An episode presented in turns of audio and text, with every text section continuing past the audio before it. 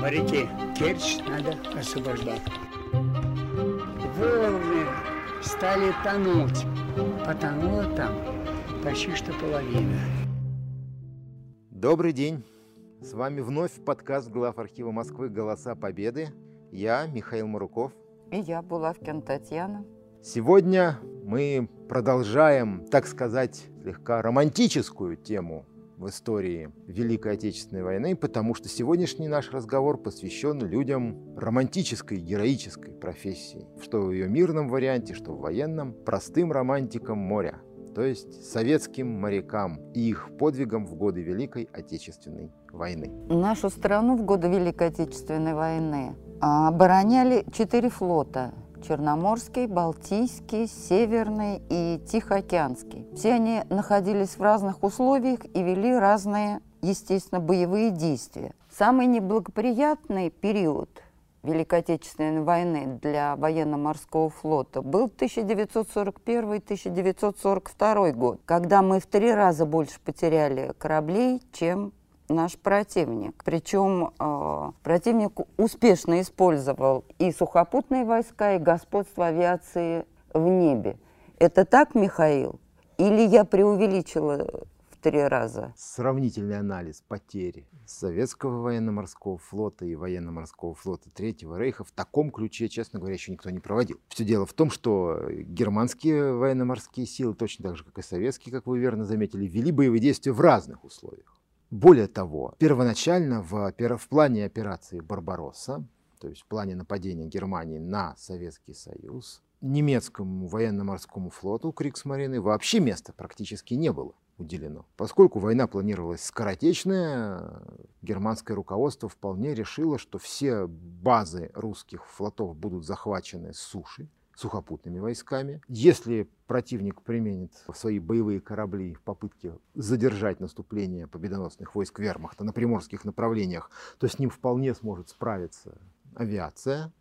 И на долю немецкого военно-морского флота в этом варианте оставалось только отлавливать отдельные уцелевшие советские корабли, которые попытаются интернироваться в нейтральных странах.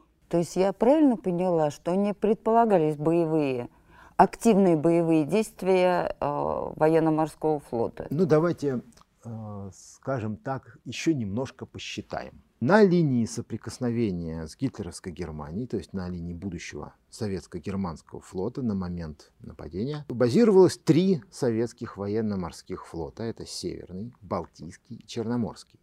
Плюс несколько военных флотилий. Это Пинская военная флотилия, это Дунайская военная флотилия. В, соответственно, в их составе у нас э, было достаточно много, конечно, кораблей. Это три линейных корабля, семь крейсеров, несколько десятков эскадренных миноносцев и лидеров эскадренных миноносцев, э, более ста подводных лодок, я имею в виду в составе этих трех флотов. Всего, кстати, СССР был самой подводной из великих держав, скажем так. В составе военно-морского флота СССР на 1941 год насчитывалось 212 подводных лодок. Это больше, чем у всех остальных стран мира. Ну, это, наверное, объяснялось нашими вот. обширными морскими границами. Ну, и, и ими тоже, хотя не только.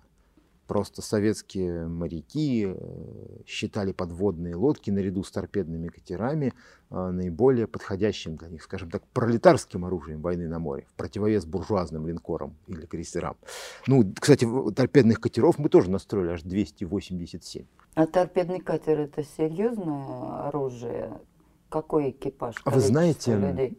Э, торпедный катер времен появился в Первую мировую войну как э, оружие войны на море. Ну, именно торпедный катер. Хотя, как известно, именно русские моряки вместе с американскими были пионерами применения катеров для борьбы с э, вражескими кораблями. Как известно, в, в гражданской войне в США была осуществлена первая успешная атака катером броненосца шестовой миной, то есть миной закрепленный на конце длинного шеста, который надо было стукнуть о борт вражеского корабля, чтобы он утоп.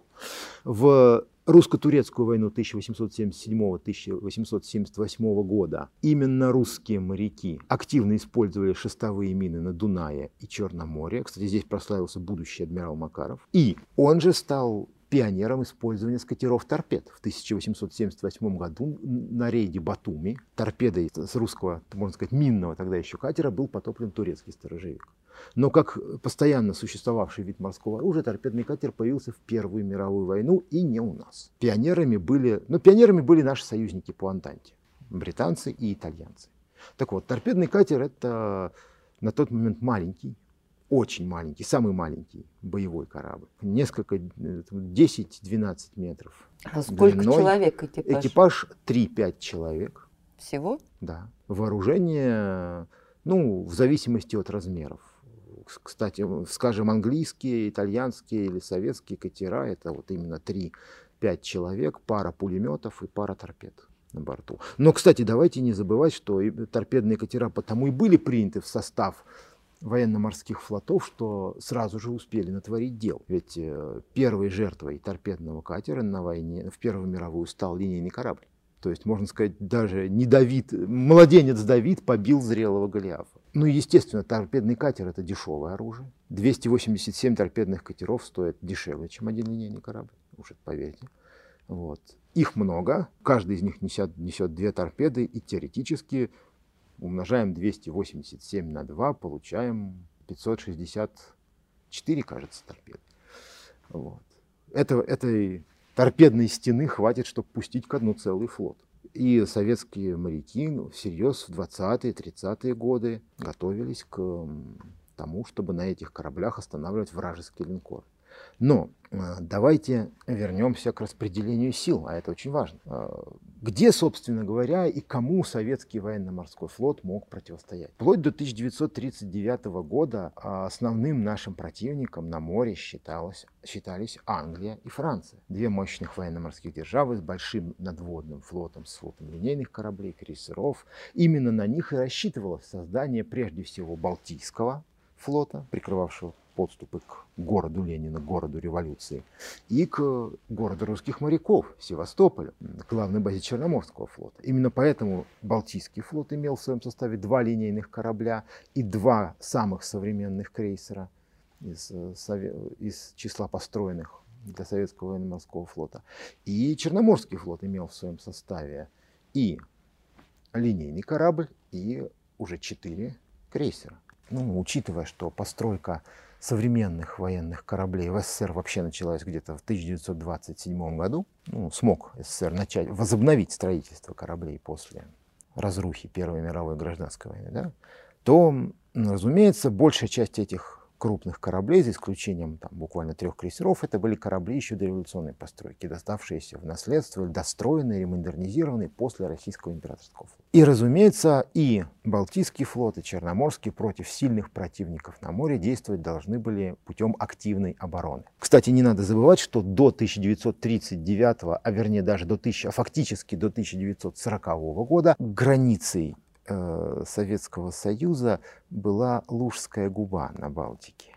Это ровно 90 миль от Кронш... Большого Кронштадтского рейда. 90 морских миль по Финскому заливу. Потом начинались границы Эстонии и территориальные воды Эстонии и Финляндии. Вот. И только в 1940 году, после Советско-финской войны, после подписания договоров и ввода советских войск в прибалтийские страны, советский военно-морской флот на Балтике вновь вышел, так сказать, из узкой мышеловки Финского залива на оперативный простор. Ну, то есть Балтики. граница была...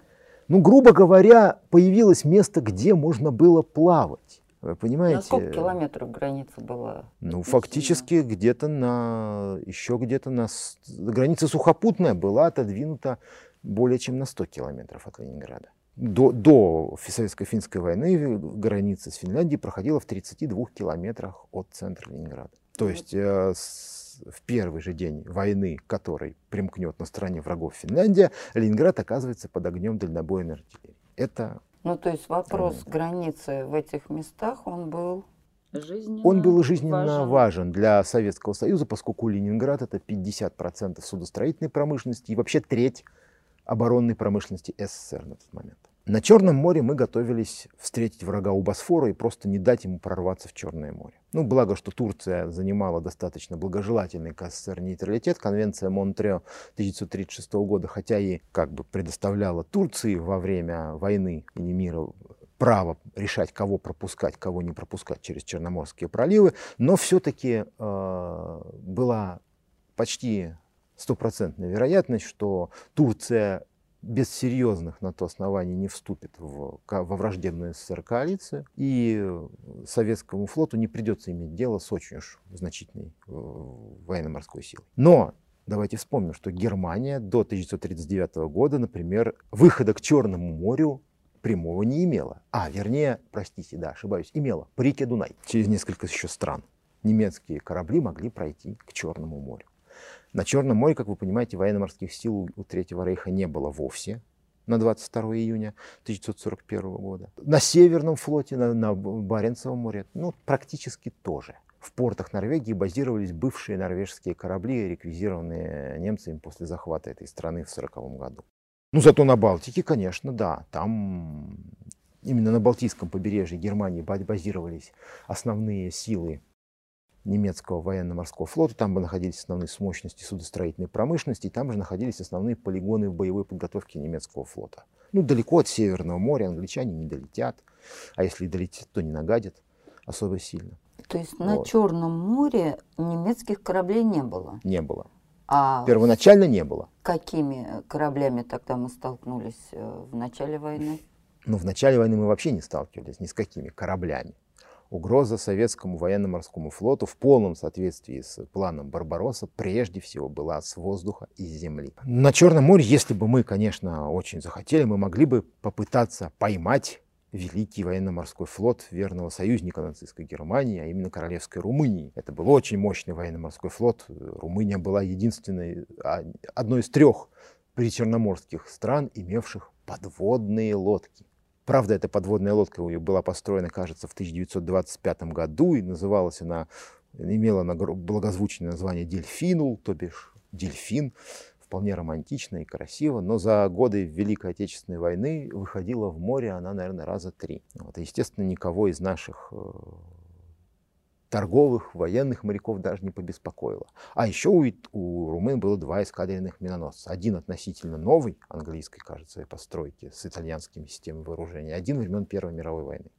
Ну, то есть, вот. получается... То есть, вот все великие военно-морские силы, с которыми мы могли теоретически столкнуться в прямом соотношении. То есть, Но... получается, с моря угрозы не было, а, только с воздуха и только с... Э... С воздуха и с земли. И артиллерия, э, наступательная артиллерия, да. сухопутные войска, так? Да, и сухопутные войска. На море мало того, что не было угрозы, не, было, не оказалось даже целей. Все дело в том, что рассчитывая на быстротечную военную операцию, которую можно провести за счет накопленных непосредственно в войсках и при войсках запасах материально-технического снабжения, то есть топлива, горючего, интендантского имущества, германское командование вообще приостановило все судоходство Германии на морях, примыкающих к границам СССР. То есть ни одного германского торгового судна, которое могло бы стать законной целью советских военно-морских сил в море в ближай... как минимум две, а то и три недели 1940... лета 1941 года не было. Свои корабли немцы заблаговременно вывели из советских портов, перевели в нейтральные или в свои порты. Ну, к сожалению, советским морякам так не повезло. И нашу разведку это не встревожило, это к вопросу о готовности наших войск в начале войны. Ну, мы о разведке, я думаю, мы как-нибудь, может быть, и поговорим более подробно. А пока, понимаете, э, этот процесс, он динамический. Суда не приходят в порты единовременно и не уходят из них одновременно. Согласна, они, беду, они уходят по своему расписанию. Они идут по своему расписанию. И если э, судоходная компания имеет сведения о готовящихся политических осложнениях, она просто составляет свое расписание так, чтобы к определенному часу X ее собственности плавучей в портах неприятельской страны не оказалось. Чтобы они все были на переходе или уже в безопасных портах. Я согласна. Это Но Советский Союз, Советский Союз не имел сведений о том, что на него будут непременно нападать 22 июня. Поэтому а он должен был выполнять свои обязательства и, скажем так, по контрактам, по фрахту. И поэтому советские торговые суда находились в рейсах, в том числе и в в порты Германии и уже находились в портах Германии. Кажется, на Балтийском море мы в результате потеряли более 20 торговых судов, захваченных немцами в их портах на этот момент. Ну, значит, получается, сведений у нас не было. Сведений, конечно же, таких у нас не было. Пока же, кстати, чтобы не возвращаться к разведке, скажу одно. Сколько бы они ни говорили, что разведка доложила точно, между докладом Штирлица из Берлина и принятием решения по этому вопросу и принятием решения ставка Верховного Главнокомандующего лежит огромная пропасть, в которой заключено самое важное – анализ и обобщение разведывательной информации. Вот этого звена не существовало на тот момент ни в одной разведслужбе мира. Поэтому обвинять э, советское руководство в том, что оно не поверило разведчикам, это, э, ну, скажем так, не совсем верно. На тот момент просто не было аналитики как таковой. И ну, поэтому сказать, что вот эта угроза реальна, а эта угроза, скорее всего, деинформация, никто не мог. Но ведь так получилось, что именно флот в первые дни войны ответил достойно. И моряки почему-то были готовы дать отпор. Тот же Севастополь, где был погашен свет, где были отбиты воздушные атаки. Ну, мины, правда, были сброшены на Севастополь, но, тем не менее, ни один корабль, ни один самолет военно-морского флота в первые дни войны не был сбит. Как так получается? То есть моряки знали больше, чем сухопутные пограничники? Здесь все немножко сложнее и не совсем точно все, что вы сказали. Во-первых, военно-морской флот, любое военно-морское объединение гораздо более мобильно, чем любое соединение или объединение сухопутных войск. Не спорю, а самолеты, которые не могли с аэродрома взлететь, они же мобильные? Самолеты военно-морского флота точно так же, как и самолеты сухопутных сил, стояли на своих аэродромах. Все дело было в том, что флот, во-первых, гораздо меньше. Например, тот же самый Северный флот по своему, всему своему личному составу равнялся примерно одной полнокровной стрелковой дивизии Красной Армии. Ну уж давайте честно говорить. Привести в боевую готовность одну дивизию можно очень быстро привести в боевую готовность огромную армию, это дело не одного дня. И, и кроме того, советский военно-морской флот не находился в боевой готовности. Как мы уже как-то говорили в одном из наших первых э, разговоров, советский военно-морской флот перешел на систему оперативной готовности. Это режим, предшествующий переводу флота в полную боевую готовность. Нет, он отвечал. Он предусматривал, он он вполне мог быть введен в мирное время. Он предусматривал всего лишь, извините, перевод в, в часовую боевую готовность ядра флота.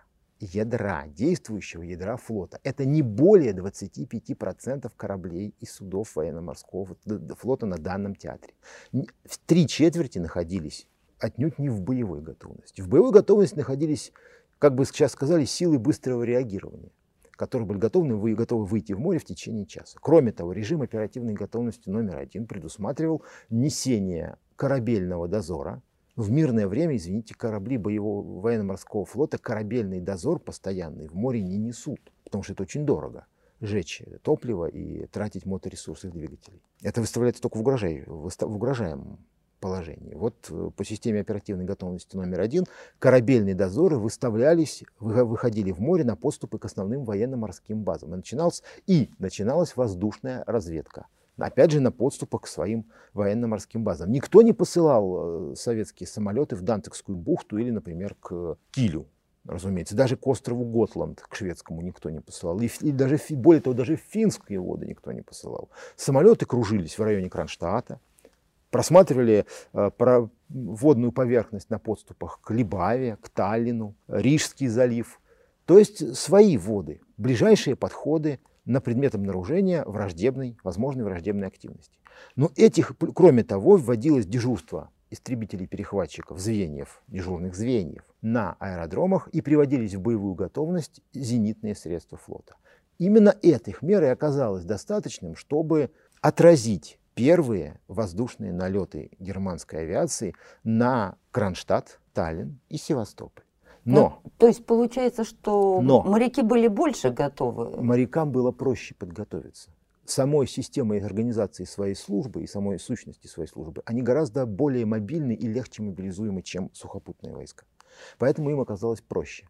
Собственно же говоря, введение боев, переход флотов на систему боевой готовности начался 22 июня и был в основном завершен к 30 июня 1941 года. Но даже более того, мы вспомнили о том, что туда мины были сброшены. А именно это и являлось основной целью налета немецкой авиации. То а есть, там же какие-то были свою, непростые мины. То есть свою роль немецкие налеты сыграли.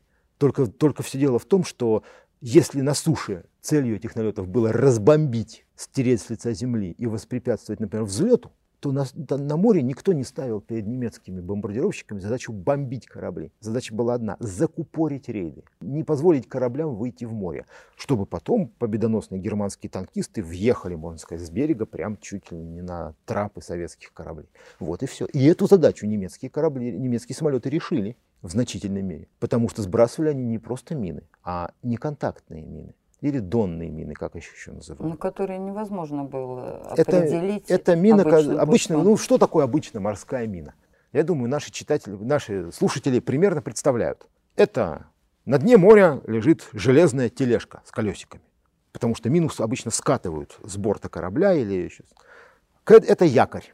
К этой железной тележке на специальной катушке, типа лебедки, длинным стальным тросом, который называется минреп, привязан большой шар – набитые, набитые взрывчатками. Из шаров в разные стороны торчат маленькие рожки. Это, это, собственно говоря, ударные колпаки, так называемые. Это часть взрывателя мины. Они э, созданы так, что при их смятии, при ударе о корпус корабля возникает, скажем, взаимодействие гальванических элементов за счет проникновения морской воды, возникает импульс электрического тока, и он идет к, взрывать, к основному взрывателю мины, который расположен внутри этого шара.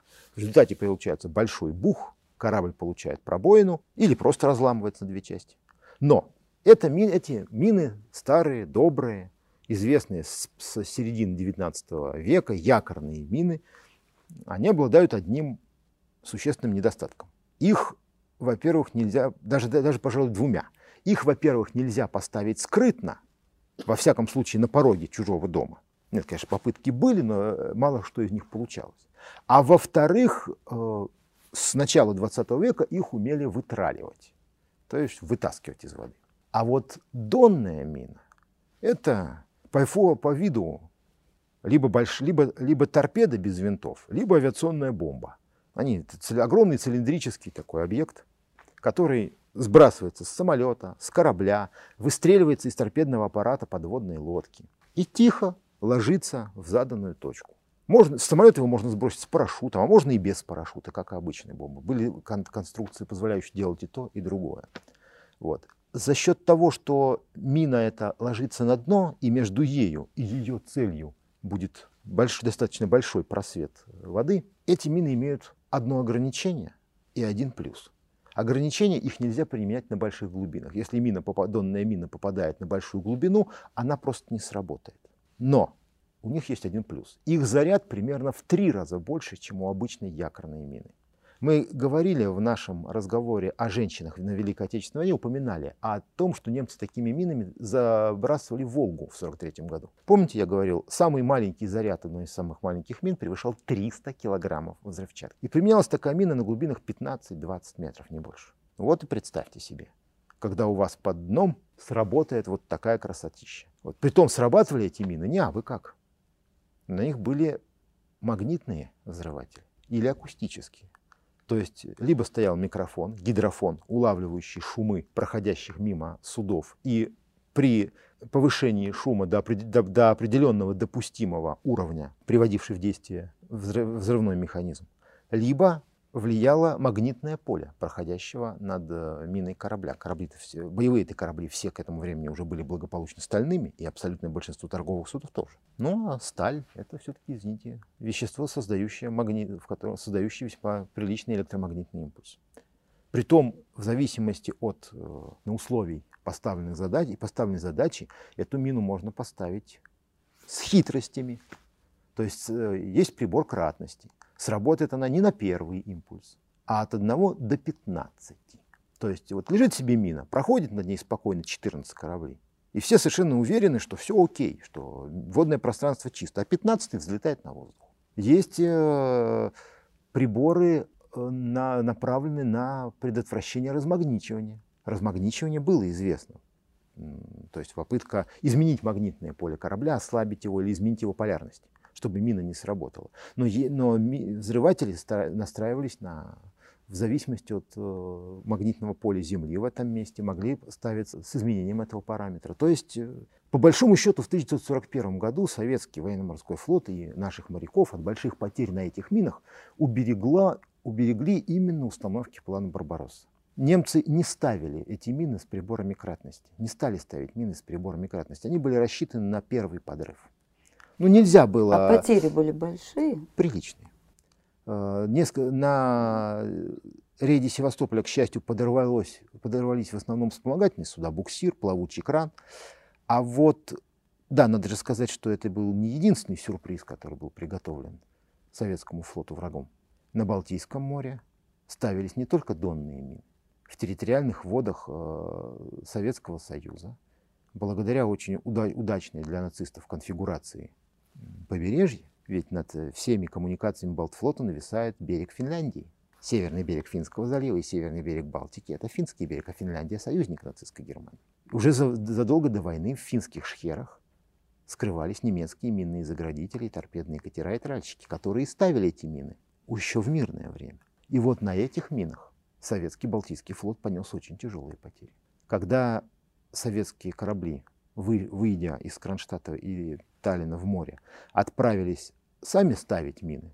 Ну, это предусматривалось планом ведения боевых действий на море, создание минно-заградительных артиллерийских позиций, чтобы препятствовать немецким кораблям прорываться к советским берегам. Они попали на такое минное поле. В результате советский флот потерял два эскадренных миноносца, а крейсер «Максим Горький» потерял носовую оконечность, нос оторвало миной, и э, фактически больше в боевых действиях Великой Отечественной войны не участвовал. Он участвовал, вернее, вернее участвовал, но как плавучая артиллерийская батарея при, при обороне Ленинграда. Вот так, в один день три боевых корабля в одном месте. Так что советские моряки вступили в бой с очень опытным, умным, жестоким и прекрасно все рассчитавшим противником. И их положение было тем сложнее, что они э, не могли ответить ему всей мощью своего оружия, ибо у них не было достойных целей. А тогда такой вопрос. Это правда или миф? что в августе, когда в основном мы, наши войска терпели поражение, морская авиация летала в, Бар... в Берлин бомбить. Да, это совершенно верно. Советская военно-морская авиация в 1940 году перелетела с своих аэродромов под Ленинградом на аэродромы в Прибалтике, от которых гораздо ближе. Да, и отсюда, говорит, много ближе до Берлина и Парижа. Да. Но это, конечно, не совсем так, но до Берлина гораздо ближе. И в июле, даже не в августе, а в июле уже, в конце июля 1941 года было выяснено, что аэродромы советской военно-морской авиации на островах Муонзунского архипелага, если наши слушатели имеют под рукой или в интернете географическую карту, пусть на нее посмотрят. Э, у побережья Эстонии и Латвии есть цепочка островов. Острова Мухувяин, э, Хиюма, Сарема, тогда не назывались острова Амон, Даго, Эзель, ну, названия были даны еще, остались на русских картах, они были еще со времен Первой мировой войны. Вот. На этих островах существовал аэродром, который мог принимать бомбардировщики.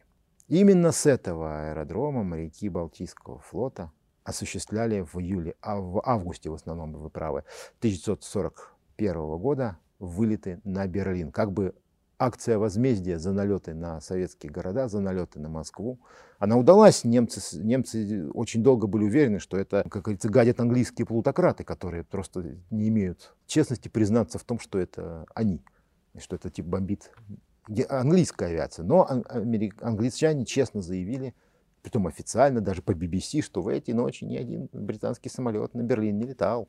После чего, да, Германия была вынуждена признать, что да, русская авиация не совсем уничтожена, то есть совсем не уничтожена. Ну так бомбардировки Берлина были успешными или они скорее были показательными? Они были показательными. Ну, учитывая, что с э, бомбардировки Берлина, что мы под этим имеем в виду?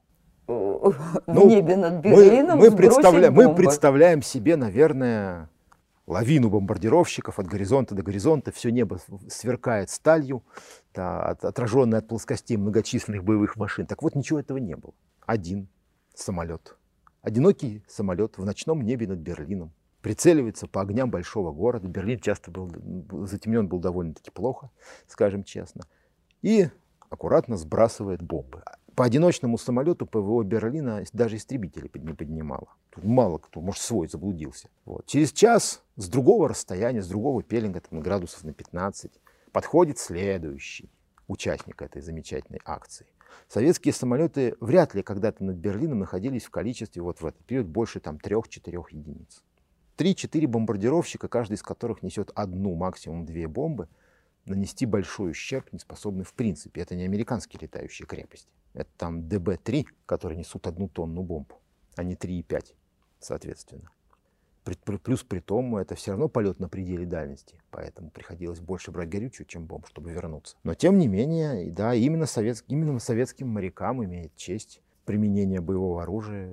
И советским морякам выпала честь применить оружие по, по столице нацистской Германии в самые тяжелые месяцы. И именно, кстати, это вынудило, во многом именно бомбардировки советской авиации Берлина вынудило немцев даже перераспределять силы между наступающими группами армий. Специально, чтобы ускорить падение Ленинграда и уничтожение баз Балтийского флота, немцы перераспределяли часть своих бронетанковых сил в группу армии «Север» с центрального московского направления. Ну, можно сказать, что именно бомбардировки... С другой стороны, можно сказать, что именно бомбардировки, э, бомбардировки Берлина и э, вызвали и трагедию блокады Ленинграда, стали одним из ее причин, одной из ее причин, и трагедию сталинского перехода Балтийского флота, этого почти забытого и, к сожалению, мало освещенного подвига, и вокруг которого много наворочено всякой мерзости, но это уж точно. Как известно, 28 августа 1941 года пал Таллин, главная база Балтийского флота на тот момент. И советский военно-морской флот, Балтийский флот, вместе с большим, большим количеством гражданских судов, на которые погрузили защитников Таллина, деятелей а, Эстонской Советской Республики, много гражданских беженцев, был вынужден прорываться в Кронштадт. Прорываться, потому что все побережье Финского залива между Таллином и Кронштадтом и южная, и северная к этому времени уже было занято немцами и финнами, которые благополучно заминировали Финский залив и контролировали его своей авиацией от берега до берега в течение всего светового дня. Говорят, что потери советских войск и советского военно-морского флота в этом переходе превысили 15 тысяч человек. Из 20 транспортных судов, которые вышли из Сталина, которые были загружены полностью войсками, ранеными гражданскими, до советских вод, да вот, даже не говорю, что до Ленинграда, до вод, контролируемых советским флотом, дошли два. Всего погибло более 45 транспортов и гражданских судов. И еще несколько, несколько десятков кораблей Балтфлота. Но тем не менее советские моряки эту операцию выдержали. Ядро флота было сохранено и практически сразу же дало о себе, как говорится, знать. А при том более того, ведь защитники Муанзунского архипелага, в том числе и летчики, которые летали на Берлин, остались таким образом в глубоком тылу немцев. Они продержались до 22 октября 1941 года. Их некуда было эвакуировать. Ну, вернее, летчики сумели перелететь над территорией занятой противника. Большая часть летчиков сумела перелететь на свою территорию. А вот моряки и солдаты, защищавшие острова, вынуждены были драться до последнего. Часть из них, очень небольшую, удалось эвакуировать на самый западный форпост советского военно-морского флота. В 1940 году по условиям мирного договора с Финляндией СССР получил в аренду полуостров Ханко, знаменитый Гангут, на котором создавалась советская военно-морская база. Ну, для выхода, как раз для контроля выходов из Финского залива. И вот гарнизон Ханко продержался в немецком тылу, в немецко-финском тылу, в полной изоляции до декабря практически 1941 года. Ну, а следующим был Севастополь. Ну почему? Одно... Мы сейчас э, так получилось, что сосредоточились на Балтике, но ведь боевые действия начались и на других морях. На том же самом Черном море Черноморский флот героически сражался с врагом. Там, между прочим, с, э, с первых дней войны действовали моряки Дунайской флотилии, которые не только оборонялись, но и наступали. Ведь именно, ведь именно они захватили плацдарм на берегу Румынии практически 60 километров и удерживали его до приказа об отходе. Мы помним набеги с Черноморского флота на румынский порт Констанца. в июне-июле 41 года. А чем, почему именно Констанцу? А это был единственный вывозной порт с румынских нефтепромыслов, румынского нефтеносного района, района Плоешти.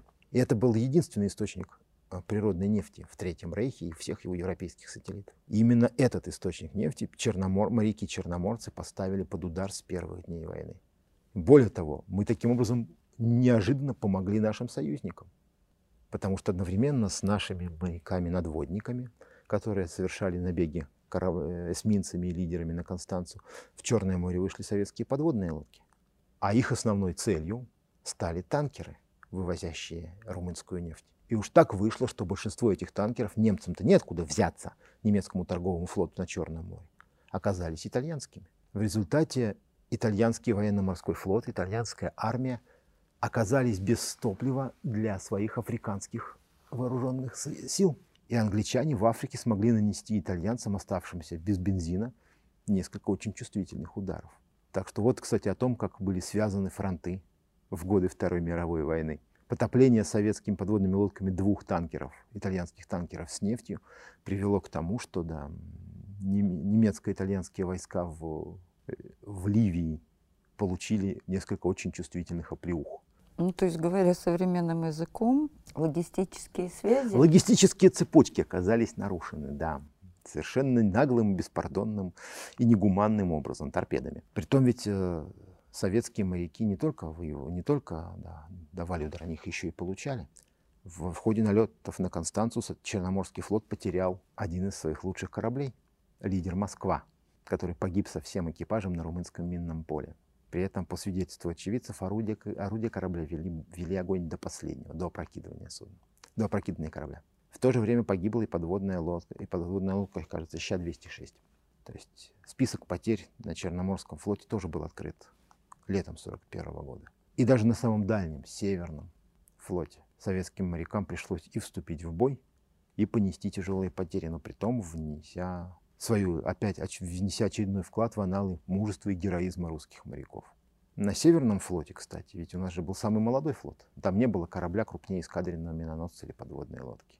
А Германия достаточно быстро, поняв, что советские, что советские войска надо бы прижать с моря, во время наступления на Мурманск э, в июле 1941 года перебазировала в норвежские порты флотилию своих эскадренных миноносцев, которые начали совершать набеги на советское побережье в попытках прорваться к берегу и поддержать огнем горных егерей генерала Дитля, которые застряли в районе бухты Западная Лица в июле 1941 года.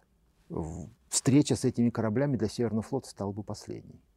Они, немецкие эсминцы, превосходили любой корабль Северного флота по водоизмещению, по скорости хода, по мореходности, по вооружению, по опытности экипажа. Тем не менее, две таких встречи имели место. Они закончились вполне предсказуемо, к сожалению, гибелью советских кораблей. Но одновременно они продемонстрировали наилучшие качества советских моряков. Как это пелось в песне из кинофильма «Моряки», о котором мы как-то говорили. Да? Последний, последний куплет э, краснофлотской походной. «Кто врагу никогда не сдается, кто на битву идет всех храбрей. Это мы, это мы, краснофлотцы, часовые советских морей». И что самое интересное, это применительно к Северному флоту это казалось гимном не только советским военным морякам, но советским морякам вообще. Потому что те моряки, о которых сейчас мы будем говорить, стали военными-то совсем недавно. Я говорю о бое сторожевого корабля «Пассат» 13 июля 1941 года и сторожевого корабля «Туман» 10 августа 1941 года. Сторожевые корабли, ну, обычно это небольшой военный корабль, водоизмещением там, тонн до 500, вооруженный обычно иногда торпедным аппаратом, но чаще просто зенитными орудиями и глубинными бомбами, предназначенные для патрульной службы в водах. Но у Советского Союза кораблей, так, таких кораблей специальной постройки практически не было. И с началом войны военную форму надели бывшие рыбаки. А Траулер Пассат раньше, до, до 1941 года, носил название Валерий Чкалов. Это был рыболовецкий траулер номер 102, построенный в 1937 году в Мурманске. А И количество до... людей в экипаже сторожевого корабля? 43 человека. В том рейсе Пассат сопровождал еще двух своих собратьев еще два рыболовных траулера, которые перевозили а, водолазов и проновцев на позиции, поскольку надо было срочно поднять затонул, затопленные немецкой авиацией грузы. И вот этот маленький караван, Пассат имел страшное вооружение. Это же просто даже, даже диву даешься, как с таким мощным вооружением можно было выпускать в море корабль. Две 45-миллиметровых пушки и два пулемета. И вот этот грозный боевой корабль, на котором в тот день было 56 человек, еще 13 пассажиров взяли в перегрузку, встречается с тремя немецкими эсминцами. Водоизмещение 2,5, примерно 2,5 тысячи тонн, вооружение каждого 5 127 миллиметровых пушек. Две 45 миллиметровых пушки против 15 5-дюймовых. Тем не менее, Пассатус ухитрился закрыть траулеры дымовой завесой. Спасти он их не мог. У них э, эсминцы, эсминцы превосходили его в ходе, его, его товарищи в ходе в три с половиной раза. То есть они спокойно догнали, они догоняли этот несчастный караван при любом раскладе и уничтожали. Но благодаря тому, что Пассат отвернул на противника и открыл огонь, а также начал ставить дымовую завесу, с остальных траулеров успели спустить шлюпки и спасти большую часть своих пассажиров. Хотя одна из этих шлюпок подобрала еще двух человек с Пассата. Двух из 56 оставшихся в живых. А 10 августа эти же три эсминца застали у, берегу, у наших берегов сторожевой корабль «Туман», бывший рыболовный траулер «Лебедка». Он был постарше, он был, и, кстати, он был немецкой постройки, он был построен в 1931 году и имел на вооружении даже одно 76 миллиметровое орудие. Почти линкор. Но тем не менее, после боя туман, Туману немножко повезло. Бой проходил буквально в видимости советских береговых батарей. И 10 августа 1941 года в течение, ну, при ярком солнечном дне, прекрасная видимость, миллион высоты, как говорят летчики, три немецких эсминца, на глазах, можно сказать, почти всего северного оборонительного района расстреляли советский сторожевик. Тем не менее, он сумел продержаться почти 40 минут.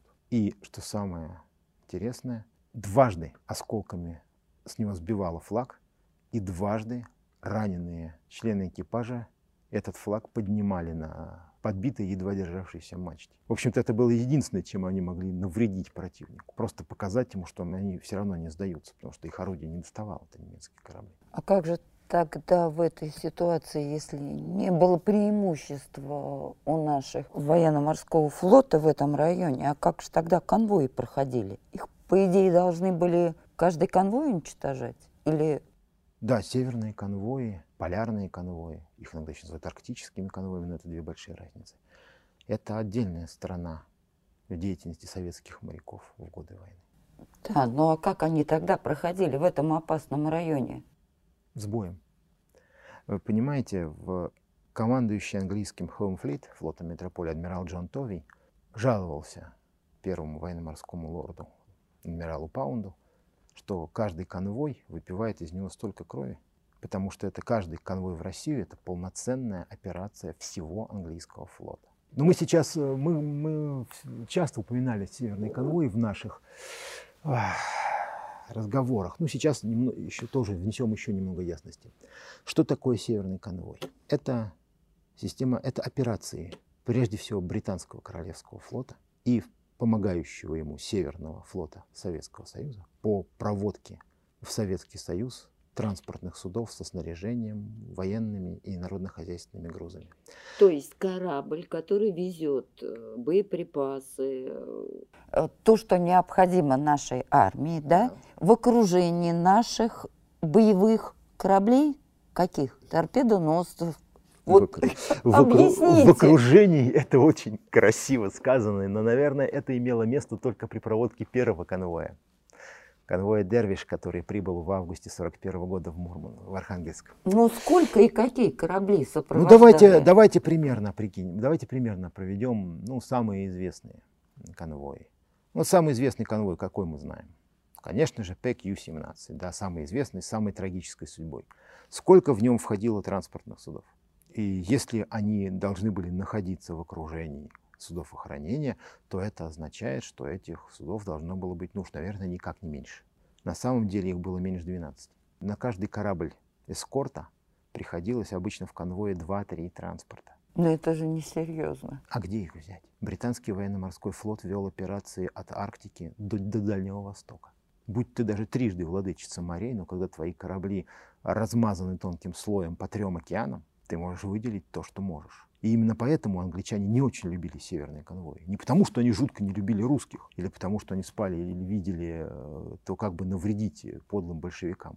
Британские морские офицеры и матросы — это дисциплинированные вояки. И они, получив свой приказ, они будут честно и, честно и героически его выполнять до последнего. Вот. Но просто понимаете, 1600 миль, которые это 10-14 суток хода, из которых большую часть, 4 пятых, конвой идет в 15 минутах лета от немецких аэродромов. Так там еще и наши самолеты принимали наши участие? Наши самолеты принимали участие, но дальность наших самолетов максимальная, на которой они могли удаляться, 200 миль. Еще раз говорю, 200 миль.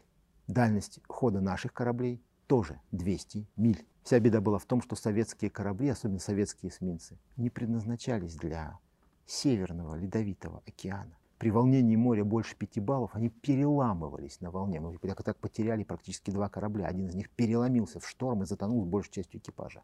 Эсминец сокрушительный. В 42 году, кстати. Эсминец разумный переломился, но слава тебе, Господи, что возле своего берега его дотянули и потом восстановили. Советские эсминцы уступали по мореходности всем остальным. Они не могли действовать в океано-океанской волне. Именно поэтому советские корабли встречали э, конвои за 28 градусом восточной долготы. То есть уже практически у своих берегов. А после 1942 года было принято решение, что советские боевые корабли не будут встречать, не будут э, выходить далеко в море для встречи северных конвоев потому что это означает рисковать кораблями и людьми. Британские корабли доводили э, свои транспорта до точки МЮ. Она лежала в 34 милях от советского берега, от побережья Кольского полуострова. После чего конвои разделялись. Британские корабли вместе с половиной транспортов шли в Мурманск, а вышедшие в эту точку корабли Северного флота вторую половину конвоя вели вдоль побережья Кольского полуострова в горло Белого моря и далее к Архангельску. Вот, э, вот такова была роль моряков Северного флота в то время. А сколько конвоев было осуществлено? 78. 42 конвоя из Британии в СССР и 36 обратных. А сколько было потоплено? Потоплено 85 транспортов и 16 кораблей Его Величества. 16 боевых кораблей потеряли англичане. Ну, то есть это численность э, людей Сколько? Не очень большая. Где-то три с половиной тысячи человек. А наши сколько потеряли? В кораблях практически, кроме погибшего эсминца, ничего, никого. Количество людей? Около... Ну, количество людей погибло больше, потому что Северный флот одновременно с встречей конвоев проводил еще и операцию по обеспечению его прохода. Я ведь говорил, э, конвой идет в 10-15 минутах лета от а, норвежских аэродромов. А на этих аэродромах уже размещался пятый воздушный флот Люфтваффе, торпедоносцы, бомбардировщики, которые атаковали эти конвои. Иногда атаковали по группам по 40-50 машин сразу. Притом, давайте не будем нашего врага делать слабее, чем он был. Немецкие летчики были ребятами, ребятами с остальными нервами и очень фанатичными. Они сбрасывали иногда торпеды на дистанции 300 метров. Это дистанция, до которой даже теоретически исключала выживание экипажа после атаки. Но, тем не менее, они практически почти никогда не отворачивали. Они всегда выходили на рубеж атаки и сбрасывали торпеды. Поэтому против такого врага было очень тяжело воевать. Чтобы облегчить ситуацию, советские, советские летчики атаковали все, все, атаковали все норвежские аэродромы. Советские подводные лодки выходили в море и занимали позиции по кромке норвежских шхер, чтобы воспрепятствовать германским надводным кораблям выйти на перехват конвоев. Ведь именно так, кстати, в, в той же самой истории со знаменитым конвоем ПК-17 произошло, наверное, самое эпичное из боевых столкновений советского военно-морского флота на, за годы Великой Отечественной войны. Атака советской подводной лодки К-21 на э, флагмана германского флота, линейный корабль «Тирпиц». Это вы имеете в виду знаменитого Да, знаменитая атака Лунина, да. Атака была неудачная, даже теоретически э, попасть в, в Тирпиц Лунина не было шансов. Но тем не менее он сумел после атаки дать донесение об обнаружении немецкого соединения. А, в это же время, по счастью, мимо пролетал еще один воздушный разведчик Северного флота, который тоже обнаружил это соединение и дал донесение о нем. А чуть позже английская уже подводная лодка, тоже неудачно атаковав это соединение, дала третье донесение. Три этих донесения были немцами перехвачены. по итогам, кстати, двух из этих донесений дала оповещение английская широковещательная станция военно-морского флота. У них была такая, которая открытым текстом, очень простым шифром, просто оповещала все корабли в море. Она была очень мощная и спокойно доставала из Англии до Северного Ледовитого океана о появлении противника. Немцы перехватили ее, ее сообщение, поняли, что операция расшифрована и отменили ее. Только благодаря этому, ну, конвой это спасти не могло уже, но если бы не действия советских летчиков и подводников, если бы даже конвой остался, но Тирпиц вышел в океан, его бы все равно ничего не спасло. Конвой бы все равно ничего не спасло. Против двух, против линейного, линейного корабля, броненосца и тяжелого крейсера, против такого лома не было приема на севере. На севере. Поэтому можно сказать, что советские моряки тогда долг свой выполнили полностью. Точно так же, как и буквально через месяц. По Q-17, кстати, очень интересно.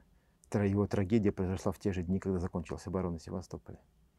А буквально через э, несколько, меньше, чем через месяц, на Северный, Северный флот вообще был богат на, на героич, на, э, в этом плане на события, которые, да, повторяли в очередной раз подвиги варяга и корейца. Еще один, самый последний, наверное, самый последний такой эпизод, о котором мы сегодня можем поговорить, но он, он, конечно, не единственный, но он уникальный в своем роде. 25 августа 1942 года. Карское море.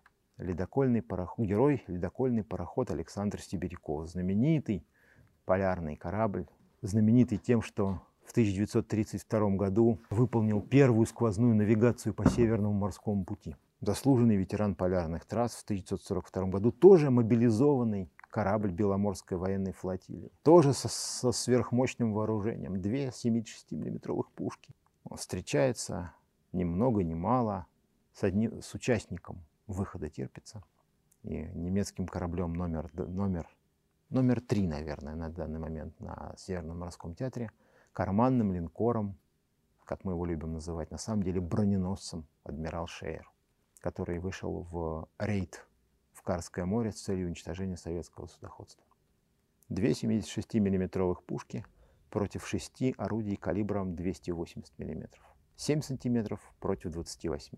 На предложение остановить судно и прекратить пользование радиопередатчиком командир Сибирякова Александр Кочарава ответил открытием огня из своих орудий работы радиостанции. Ее, конечно, заглушили, но Сибиряков, который тоже погиб с большей частью своего экипажа, всего 22 сибиряковца попали в плен, 13 из них пережило плен и вернулось на родину после войны. А кочегар парохода Николай Вавилов стал, наверное, самым известным полярным Робинзоном. Он сумел доплыть до ближайшего острова и прожил на нем больше месяца. В условиях зимы? Ну, тогда это, это не зима, это самое, что ни на есть лето в Карском море. Это август, август-сентябрь. Это период в Карском море практически летний. Это период безледокольной навигации. Вот. Но, тем не менее, это Арктика. Но своим подвигом Сибиряков не просто показал высокий моральный дух. Во-первых, именно гибель Сибирякова дала знать всем, что в Карское море проник вражеский надводный рейдер и дала возможность приготовиться к обороне острову Диксон, основной базе советского военно-морского флота и главного управления Северно-морского пути в Западной Арктике. Набег э, крейсера на Диксон оказался неудачным. Если бы оказался удачным, не было бы Северного морского пути в течение войны. И в том, что э, у немцев ничего не получилось, очень большая заслуга старого ледокольного парохода, ветерана Первой и Второй мировой войны, и его экипажа, который тоже надел военные шинели только в июле 1941 года. Корабли э, Черноморского флота принимали участие в обороне Одессы, Севастополя, Новороссийска, принимали участие в битве за Кавказ. А, но они принимали участие не только в морских сражениях, а в основном в сухопутных операциях. И сразу вспоминается, и перед глазами встают знаменитые черные бушлаты, которых немцы прозвали «черной смертью». Это моряки, которые участвовали в сухопутных операциях, и знаменитые картины mm-hmm. перед глазами, когда они в бескозырках закусывают зубами э, ленты, да, поднимаются и, в и поднимаются атаку. в штыковые атаки. Здесь, конечно же, вы правы, это наверное, один из парадоксов, если хотите, истории Великой Отечественной войны. Советскому военно-морскому флоту, который до войны больше всего готовился биться в отчаянных морских сражениях, большую часть Великой Отечественной войны пришлось сражаться на суше. Ну, то есть моряков снимали с кораблей, придавали сухопутным частям, и они с, э, сражались как э, а как, вы, а как вы себе представляете ина, иначе? То вы точно упомянули Черноморский флот. Я уже говорил, на Черноморском флоте главными противниками советского линкора, энного количества крейсеров и эсминцев на море могли бы быть два допотопных румынских эсминца. Это, извините, не стоит э, одной торпеды. Но зато уже в августе 1941 года Одесса была полностью блокирована с суши войсками противника. И базу Черноморского флота могли просто захватить таким образом с, сухопутья угроза военным, все базы, ни одна база советского военно-морского флота, захваченная противником в годы войны, не была захвачена с моря. Все они пали под ударами сухопутных войск. Это предопределило вот, эту, вот этот вот коренной разворот в деятельности советского флота и советских моряков в годы войны. Прежде всего, они сражались на суше. 400 тысяч человек из личного состава советского военно-морского флота сошли со своих кораблей и влились в ряды сухопутных войск. Косвенным отражением именно этой главной роли флота, борьбы на сухопутье, стало и то, что, кстати, в мы все помним адмирала Кузнецова, да, Николай Герасимович Кузнецов, народный комиссар военно-морского флота. Но вы же знаете, что он не главнокомандующий военно-морского флота. До 1944 года воен, советский военно-морской флот не имел главнокомандующего. Каждый флот был подчинен в оперативном отношении тому фронту, войска которого обороняли его базы.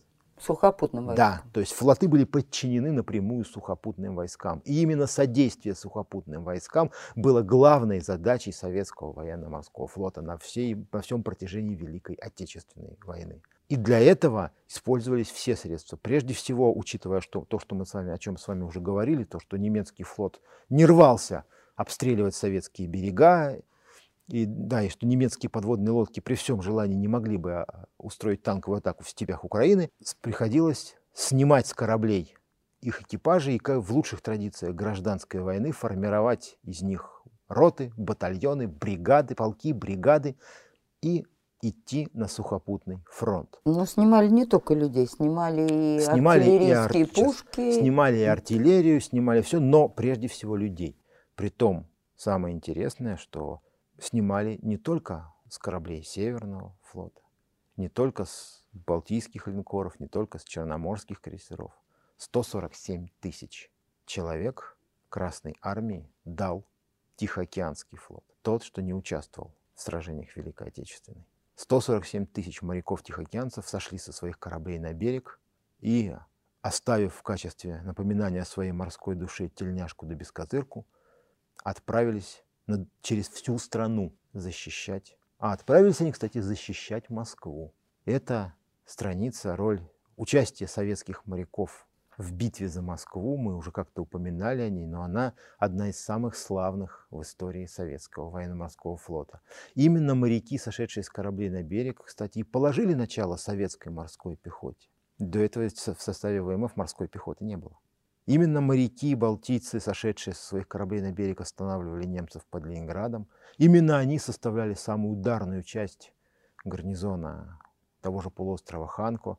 Каждый желающий может погуглить про Бориса Митрофановича Гранина и детей капитана Гранина. Ударный отряд из моряков-балтийцев, освободивший от финнов практически все острова вокруг, собственно говоря, полуострова Ганге. И именно чьи действия и позволили продлить оборону базы почти до зимы 41 года. И более 30 морских стрелковых бригад, сформированных с, в соответствии с постановлением Государственного комитета обороны СССР от 18 октября 1941 года. Семь из этих бригад оказались очень далеко от всех, от берегов всех морей, но, можно сказать, под стенами главного порта пяти морей Советского Союза, под стенами Москвы. И у нас как раз в нашем фонде хранятся записи одного из участников битвы под Москвой, бойца 71-й морской стрелковой бригады, сформированной из моряков Тихоокеанского флота, Дмитрия Вальнярского. Он как раз вспоминает об истории формирования бригады, о истории ее вступления в бой на сухопутье. Давайте послушаем. Привезли нас в Новосибирск, станция Аяш и станция Марфина. Там формировалась 71-я отдельная Тихоокеанская бригада морской пехоты под командованием полковника Безверхова Якова Петровича. Одни моряки. Через некоторое время нас вооружили, дали пехотное обмундирование, рубашки. Мы сказали, рубашки не одеваем, только тельняшки. В общем, командование пошло навстречу, были серые шинели, а внутри все по форме три. Фланелька, брюки, тельняшка и обязательно здесь бескозырка. И мы прибываем в город Дмитров и входим в состав первой ударной армии генерала-лейтенанта Кузнецова. Дрались очень хорошо. Все бригады морские, какие воевали под Москвой, были награждены орденами Красного Знамени. А наша бригада стала вторая гвардейская бригада морской пехоты. Уже будучи раненым в госпитале Иванова, мне друзья привезли первую мою награду. А, мы слушали с вами сейчас запись морского пехотинца Дмитрия Ван Лярского.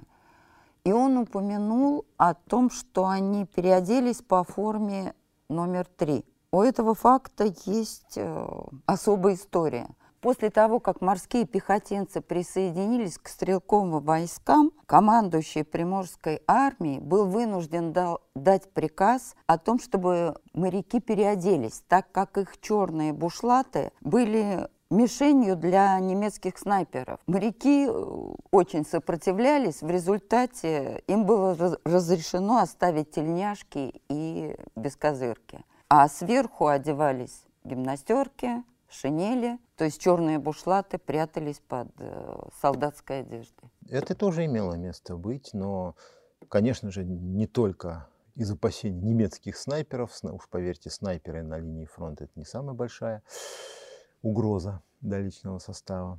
Но, конечно же, там была большая угроза поражения артиллерийским огнем, конечно же, потому что черные бушлаты лучше обнаруживались при наблюдении артиллерийской разведкой. И там, где было возможно, конечно же, моряки получали общевойсковую форму, но оставляли тельняшки. А так почему очень... возник этот приказ?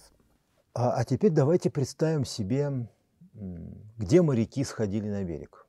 Они сходили на берег на Северном флоте, где они составляли едва ли не половину всех сражающихся.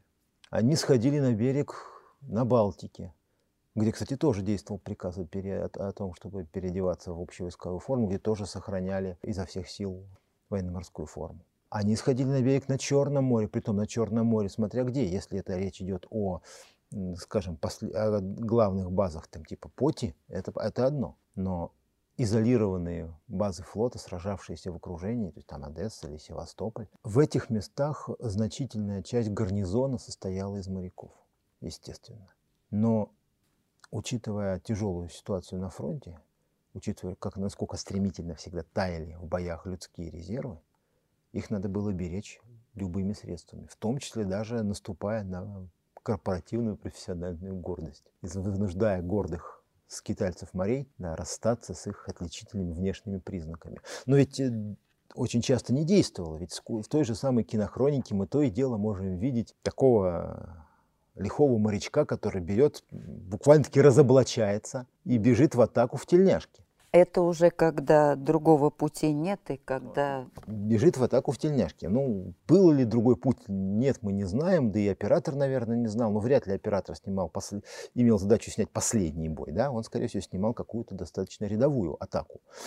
Вот. Ну, и поэтому очевидно, что многие моряки даже, да, да, в, в час, когда приходила смертельная опасность, все-таки хотели идти в этот бой гордо, как не как какой-нибудь там да, сухопутный солдатик, а именно как краса и гордость красного, рабоче-крестьянского Красного флота. Мы, раз уж мы заговорили о моряках, защитниках своих баз, нельзя не вспомнить о моряках-черноморцах, о героизме моряков-черноморцев в годы Великой Отечественной войны. Тем более уж, э, учитывая, что мы записываем наш разговор в день Черноморского флота России. Так что подвиги защитников Одессы и Севастополя – это как раз самая правильная, наверное, тема. К сожалению, судьбы большинства этих моряков сложились довольно трагично. Многие, большинство из них погибло в той борьбе. И у нас до, наш, до нас не дошло очень много свидетельств, тем более аудиосвидетельств этого героизма. Но кое-что осталось, и сейчас, наверное, хотелось бы вспомнить о том, как сражался флот на защите Севастополя. Буквально несколько фраз при жении Главного архивного управления города Москвы. Это очень короткая запись одного из интервью с Петром Моргуновым, генерал, генерал-майором. В период Севастопольской обороны он был как раз командующим войсками береговой обороны Севастополя. Слушай, страна! Говорит Севастополь! Говорит Севастополь! Говорит Черноморская крепость Севастополь! Слушайте нашу передачу из осажденного города! Чтобы подвести войска, боезапас в Севастополь, многим рисковали, ибо авиация у немцев господствовала и в воздухе, и на подходах. Кроме того, немцы имели и подводные лодки маленькие, и торпедные, и специальные катера по борьбе с нашими кораблями. Все это усложняло снабжение Севастополя. 27 числа в Севастополь прорвались все-таки корабли. Ташкент, лидер эсминцев, и безупречный. Но безупречному не удалось дойти. Он попал под налет в море, маневрировал, уходил из них, они волнами налетали, в конце концов было два прямых попадания, он раскололся и пошел на дно, и весь личный состав погиб. Когда к этому месту шел в Севастополь Ташкент и хотел спасать людей, кто плавает, то люди, гибнущие в воде, кричали «Проходите, идите в Севастополь, а то вас разбомбят, и личный состав не окажет им помощь». А Ташкент вез около полторы тысячи, даже больше личного состава. И Ташкент тогда взял курс на Севастополь, и благополучно прорвался. лавиной Широкое черное море.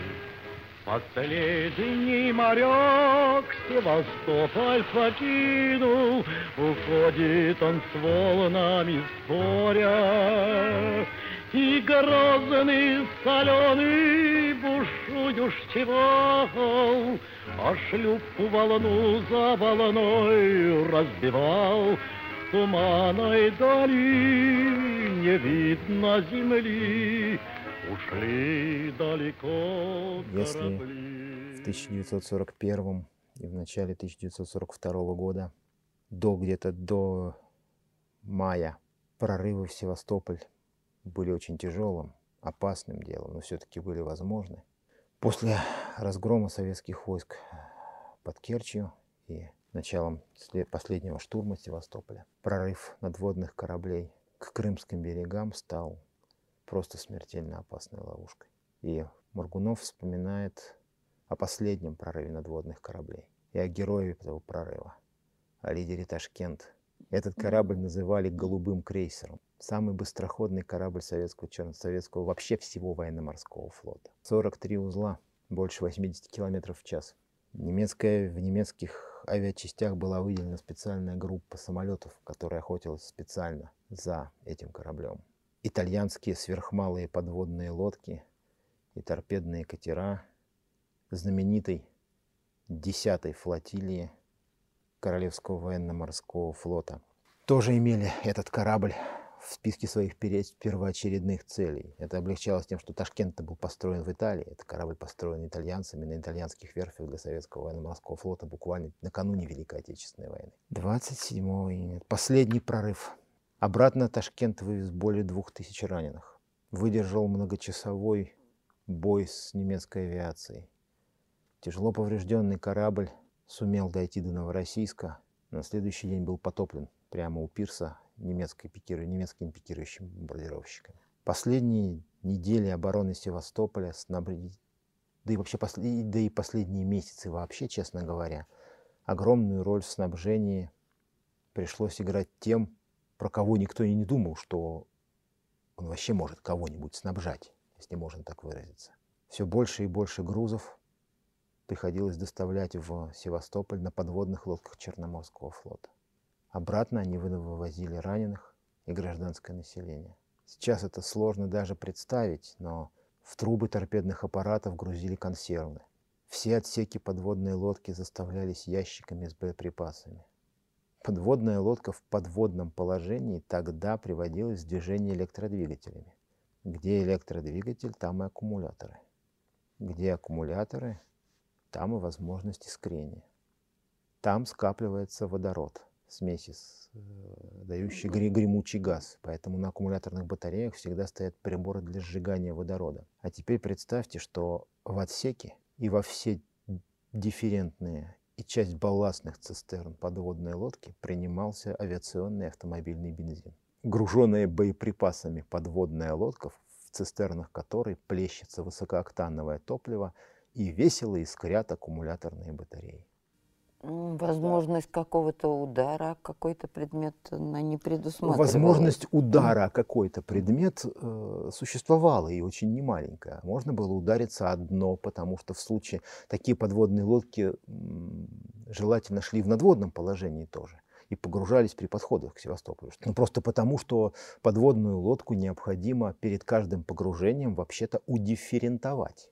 То есть она должна погружаться на, с определенным дифферентом на нос, должна вести, вести себя относительно правильно на, на глубине, чтобы слушаться рулей. А какая, уж простите, к морскому черту дифферентовка на подводной лодке загружена не весь чем, принявший грузы, которые, отродясь, на ней не, проектом не предусматривалось возить. А размеры подводной лодки, они что, могли загрузить большое количество? Почему так какой риск? В снабжении, в снабжении Севастополя участвовали практически все подводные лодки Черноморского флота, в основном четырех типов. Малые подводные лодки класса М, средние подводные лодки серии э, так называемых типов Ща и С и минные заградители типа Л. Ну, в общем и целом, а, размеры у них были ну, для наших современников, которые, для которых идеалом является подводная лодка э, да, проекта 911, знаменитый «Тайфун», да, который имеет надводное водоизмещение 38 тысяч тонн, больше, чем линкор Второй мировой войны. Так вот, наверное, подводная лодка типа М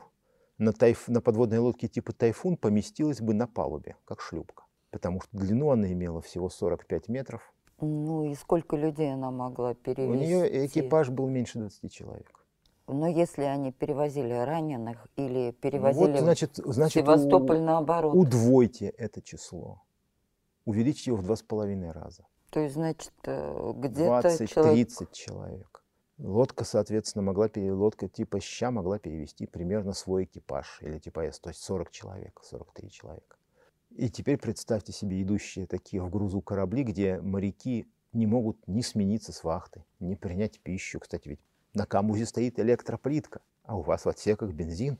Значит, извините, моряки без завтраков, обедов и ужинов. А в обратный путь, в эти же отсеки, которые толком даже не провентилируешь, ибо нет времени, потому что немецкая артиллерия и авиация лупят по севастопольским бухтам 24, режиме 24 на 7.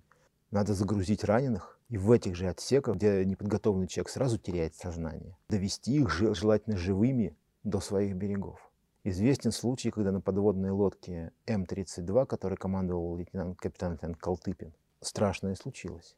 При покладке на грунт, при внезапной покладке на грунт, взорвались пары бензина, проникшие в лодку из, э, не, из цистерн. Потому что в лодке, на лодке типа М она однокорпусная. Цистерны тоже расположены внутри основного корпуса. И воздух из них при вентиляции выходит в лодку.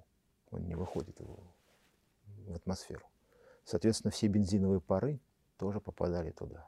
И вот они взорвались от искры какого-то электроприбора.